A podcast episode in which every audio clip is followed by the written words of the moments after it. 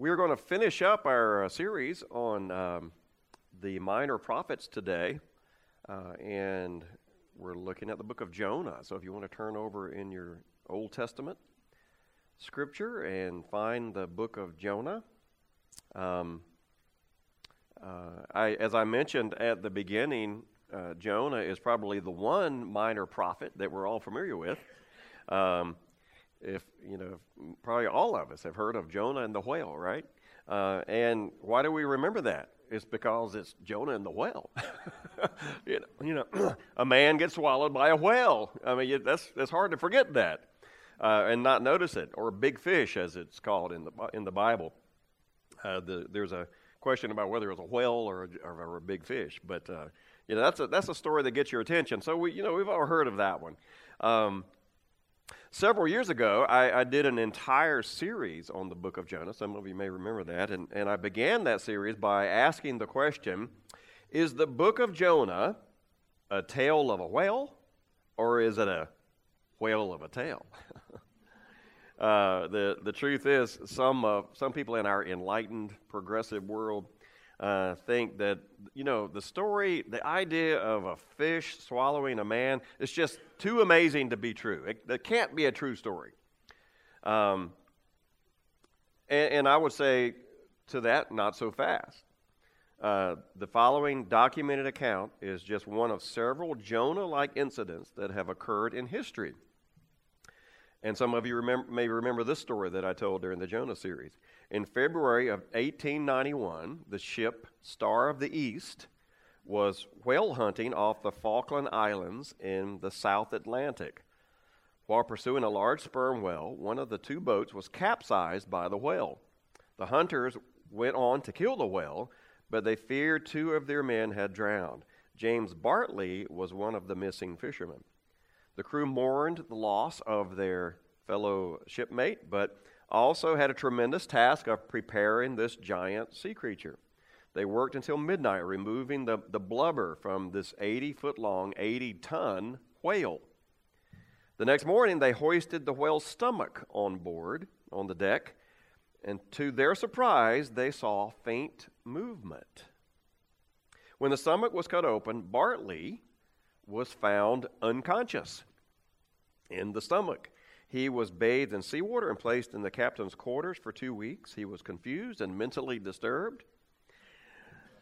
You think? You think? Yet for four week, uh, yet in four weeks, he had fully recovered and was able to recount his experience. For the rest of his life, he carried the scars of a bleached fa- white face, neck, and hands from the whale's gastric acid. Now, if you believe that story, um, and there were there are many there were some disputes over whether that tr- story was true or not. Um, so if you research it, you might you might find uh, some other information about that story. But if you believe that story, then you know that it is possible for a person to be swallowed by a whale and survive. If you don't believe that story, and a lot of people don't, uh, if you believe that it's highly unlikely that a man could survive for three days in the stomach of a whale, uh, then consider this. If you believe that God created the world in six days, if you believe that God destroyed the earth with a flood, if you believe that God divided the Red Sea and the people walked across on dry ground, if you believe that Jesus was God who became a man born of a virgin, who died on the cross and rose from the dead in three days, if you believe those things, then it shouldn't be much of a stretch to believe that God could use a big fish to get the attention of one of his reluctant prophets, right? Jesus believed in the story of Jonah uh, and even used it as an example of what would happen to him. Compare what was, was about to happen to him to that story. Matthew 12, verse 40. Jonah was in the stomach of a huge fish for three days. Uh, Jesus didn't say, this, this is the metaphor that was told back in the day that Jonah, no, he, he said it as if it happened. uh, for three days and three nights. Something like that will happen to the Son of Man. He will spend three days and three nights in the grave. So Jesus believed this story, understood it to be a real, true story. Jonah's experience was either something that could happen to someone given the right circumstances, or it was just simply a miracle. Uh, and pretty small miracle, considering some of the other miracles that God created, like, I don't know, creating the universe in six days. It was indeed a tale of a whale, not a whale of a tale. Let's look at Jonah chapter 1, verse 1 through 3. The message from the Lord came to Jonah. This whole uh, thing started when God sent Jonah this message Go to the great city of Nineveh, preach against it. The sins of its people have come to my attention. But Jonah ran away from the Lord. He headed for Tarshish. I suppose up to that point, Jonah had been a faithful follower of God in his life. Uh, we, we don't really know anything about Jonah before this story. We're just introduced to him here. But God chose him for this mission, so he must have been a servant, right? He must have been somewhat faithful to God, or why would he have chosen Jonah to do this? But we quickly see that while Jonah may have been faithful to God before, he wanted nothing to do with this new job that God had for him.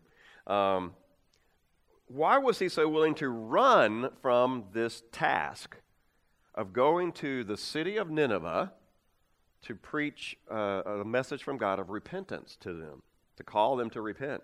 Why was he so willing to run from that? Well, likely it was because he just did not have much love for the Ninevites or the Assyrians. Remember when we studied the minor prophet of Nahum a couple of weeks ago? What was the word for Nahum? Deen, right, D I Y N, which means what? God's wrath. God's wrath, right. Remember, that book was written to the Israelites about the coming destruction of the Assyrians, or, and their capital city was Nineveh. Um, so we saw in that message that, and from Nahum, that um, Nineveh had a reputation for being this this horrible nation. Uh, they were brutal, they were cruel, they were oppressive, um, they were wicked.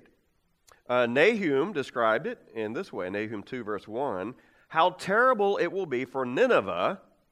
It is a city of murderers, it is full of liars, it's filled with stolen goods. The killing never stops.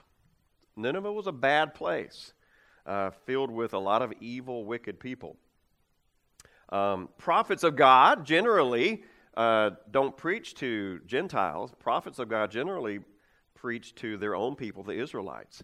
Um, and Israel could be evil too at times.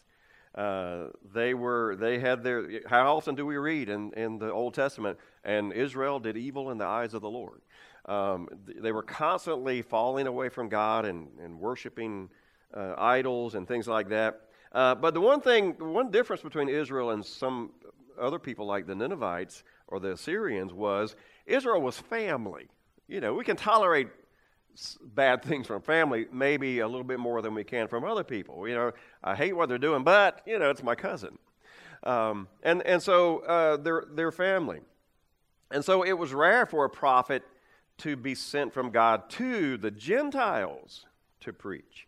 Uh, but God decided that that's what he wanted Jonah to do. He wanted Jonah to go warn the, the Ninevites, the Assyrians, that they needed to repent of their sins, of their brutality, of their wickedness. Likely the thought of Jonah uh, was, was something like, why should, why should I care about these, these evil people, these heathens? Why should I care about them? Um, they're, they're pagans, they're cruel, they're barbarians. You know, they've oppressed us, our people. Why should, why should I do anything uh, nice for them or good for them? Jonah probably would have had a lot of sympathy from his fellow Israelites about this. They probably all would agree with him. Uh, you know, Jews hated Gentiles. I mean, they, they just hated them in their hearts. God didn't like it, like it that they hated them, but that's how they had come to, to be and to feel.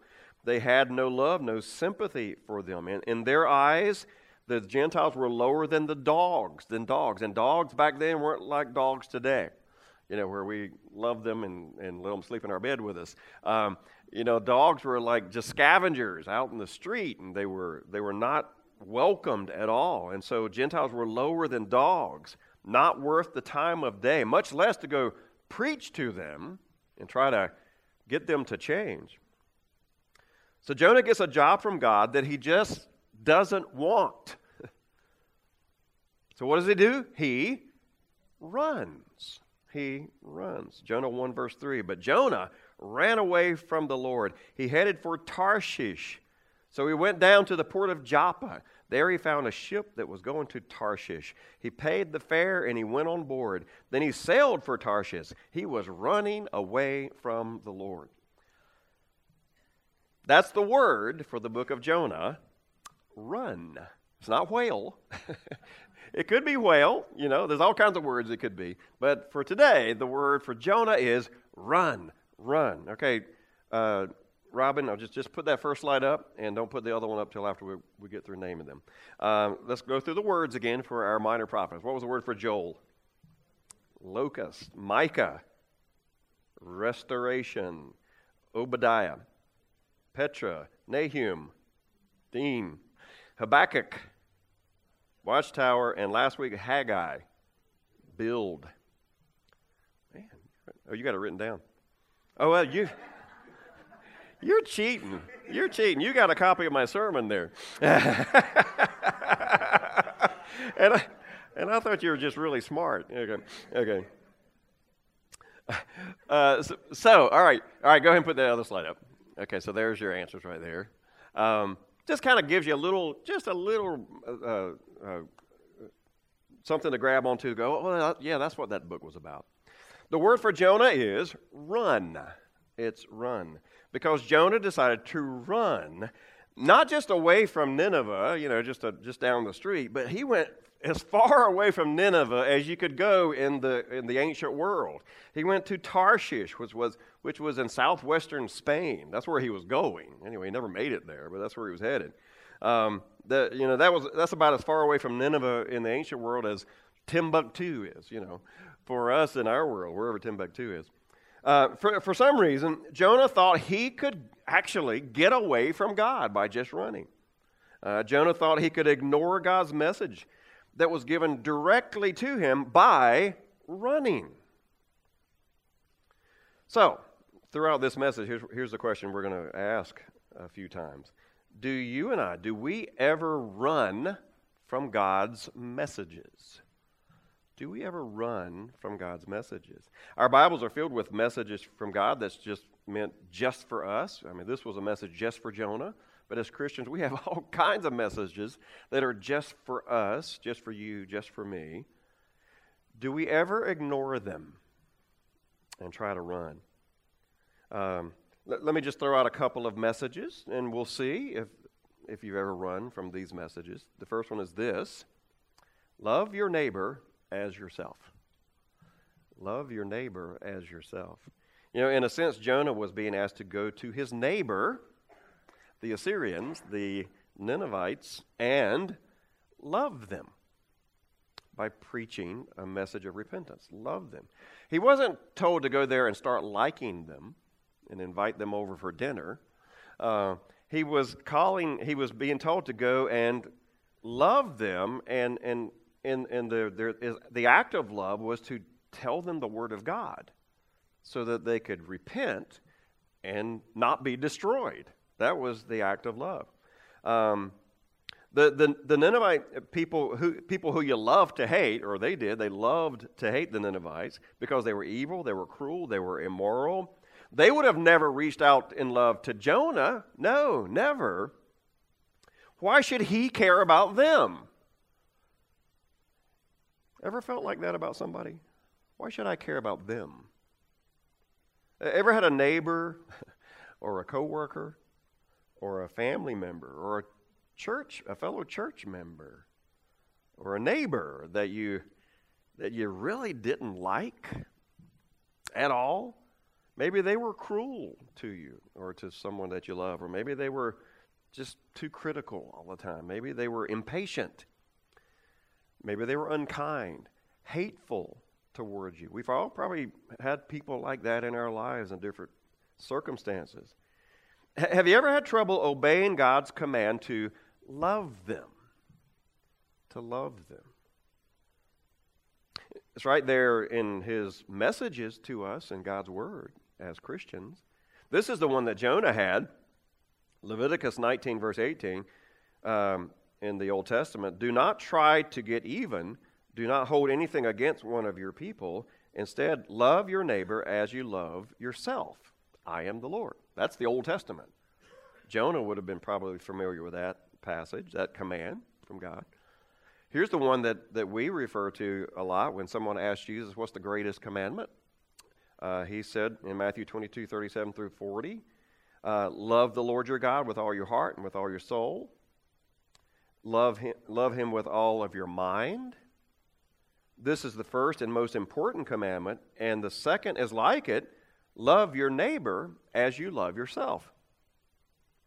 Everything that is written in the law and the prophets is based on these two commands. Jesus was saying that you could take the whole Old Testament and make it two verses love God and love people. Love God and love people.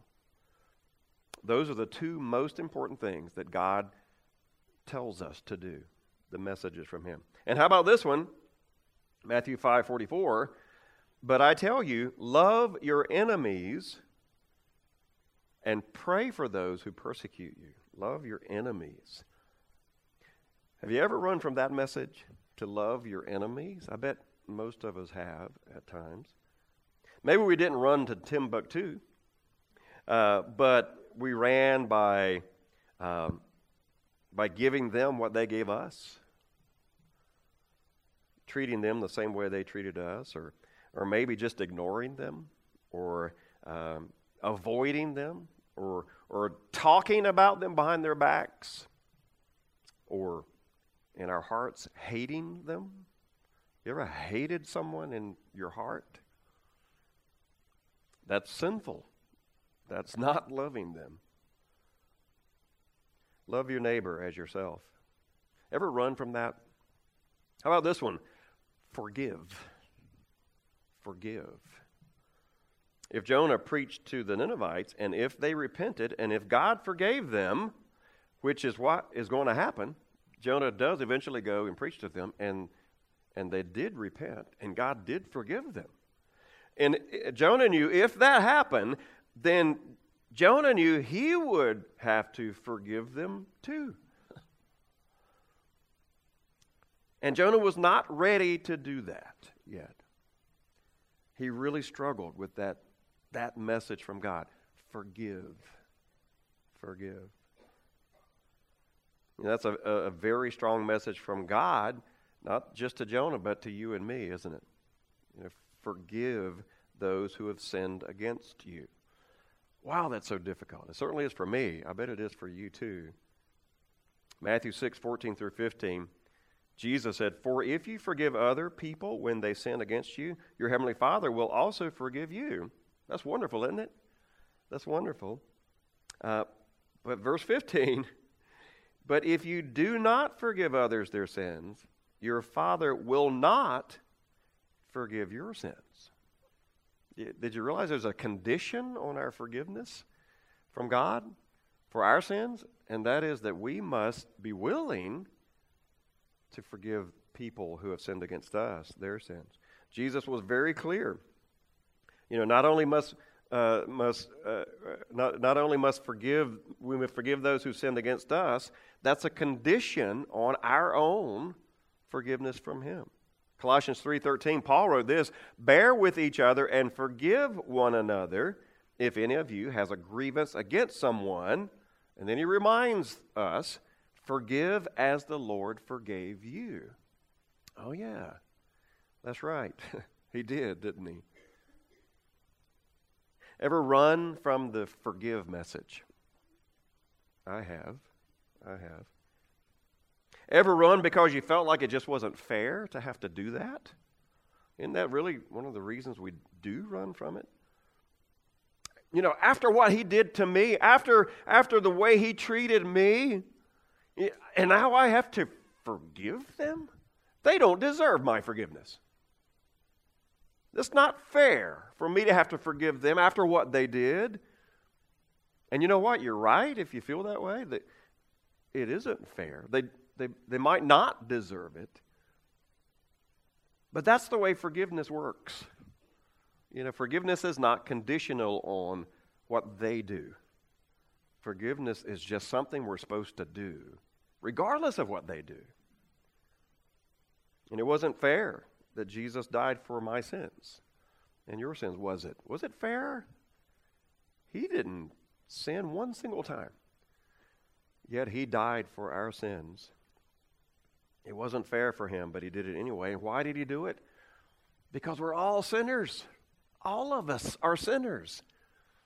All of us have made mistakes. We're not any better than that person that we hate or that we refuse to forgive. We're not any better than them. He died for us anyway, though, because he loves us. He loves us, and we're called to forgive as he forgave us. How about this message from God? Tell people about me. Tell people about me. Jonah did not like that message, not at all, to go to the Ninevites and tell them about, about God. You know, they had their gods. You know, they had made their decision to be pagans. You know, besides, you know, God, you're the God of the Hebrews, not of the Ninevites. Why, why should I go tell them about you? You're just for us. You're just for us. Jesus told you and me to go and make disciples of all nations. Matthew 28, verse 19. And Jesus wants us to tell everybody about him. Everybody. You know, how can people be saved if they don't first hear the message? They, you know, they, they can't learn it by osmosis. In, it's not in the air and they just capture it in their brain. Somebody's got to tell them about Jesus. And God wants us to do it. He called us to do it. God wants all people to be saved, even those who we might not like, even those who might be our enemies who are different from us.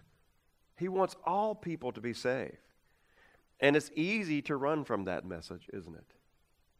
It's easy to run from the message to tell people about God. When we hear that message, a lot of times, you know, our, our Tarshish, where we run to, might be, strangely, running to church here. Instead of going and telling people about about Christ, we come here. Why do we come here? So, because we, we like to be around people that are like us, and we like to be around people that we're comfortable with, and we like to be around people that think like us, who are saved like us. It's, it feels more comfortable, doesn't it? To just come here. That's where we run to, don't we? Rather than going out to interact with those who are lost. Ever run from God's message to tell others about Him? How about this one? Do the work of my kingdom. Do the work of my kingdom. Ever run from that? Jonah perhaps was willing to do some work. I'll do that work, but I ain't going to do that work. Not that work. Ever run from God's message to tell others? I mean, to, to do his work. Um, you know, ever done like Jonah and said, okay, I'm willing to do that, but not that. Not that. God calls every one of us to serve in his kingdom, to serve in his body or the church. God calls every single Christian to serve in his body. We are all a part of the church, the body of Christ. No Christian, Christian can say, I'm saved, but I'm not really a member of the church. Oh, yeah, you are. If you're saved, you're a member of Christ's church. And God has a job for every single one of us to do. 1 Corinthians 12, verse 27. Um, you know, we talked about this Wednesday night during our, our study about spiritual gifts. You know, that each one of us is given a manifestation of the Holy Spirit when we become a Christian.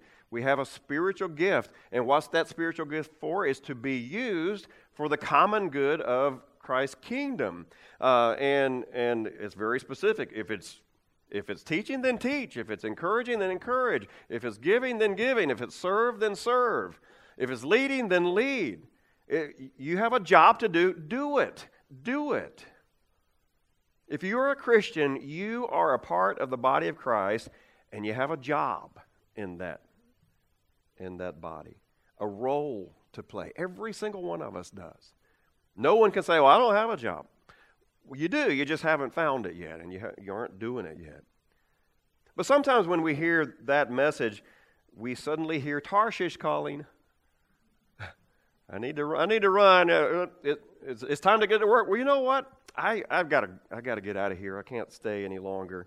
Um, sometimes that, that Tarshish is our job, work. I, I can't. I got to work. Can't. Sorry. Uh, sometimes it's just watching TV, uh, sports, or uh, uh, a hobby that we have, you know, that, that we spend a lot of time doing. Going to the beach, uh, sleeping in on, on Sunday mornings or, or on Wednesdays or, or wherever it is, whatever time it is that we have uh, something to do. Sometimes a sniffly nose. I don't feel like it you know, being a part of the body of Christ is, is sometimes a message that we just don't want to hear. We need you, God needs for you to serve in His kingdom, and we just don't want to hear it. I'll come to church on Sunday and worship, but, you know, I, I really don't have time beyond that. What happens when we run from God's message? Well, when Jonah ran, it didn't work out very well for him. Let's read about that story, verse 4 through 17. Then the, then the Lord sent a great wind on the sea, and such a violent storm arose that the ship threatened to break up. All the sailors were afraid, and each cried out to his own God, and they threw the cargo into the sea to lighten the ship. But Jonah had gone below deck, where he lay down and fell into a deep sleep. The captain went to him and said, How can you sleep? Wake up and call on your God. Maybe he'll take notice of us so that we will not perish. Then the sailors said to each other, Come, let us cast lots to find out who is responsible for this calamity. They cast lots, and the lot fell on Jonah. So they asked him, Tell us, who is responsible for making all this trouble for us? What kind of work do you do? Where do you come from? What is your country? From what people are you? He answered, I am Hebrew, and I worship the Lord, the God of heaven, who made the sea and the dry land. This terrified them, and they asked, What have you done? They knew he was running away from the Lord because he had already told them so.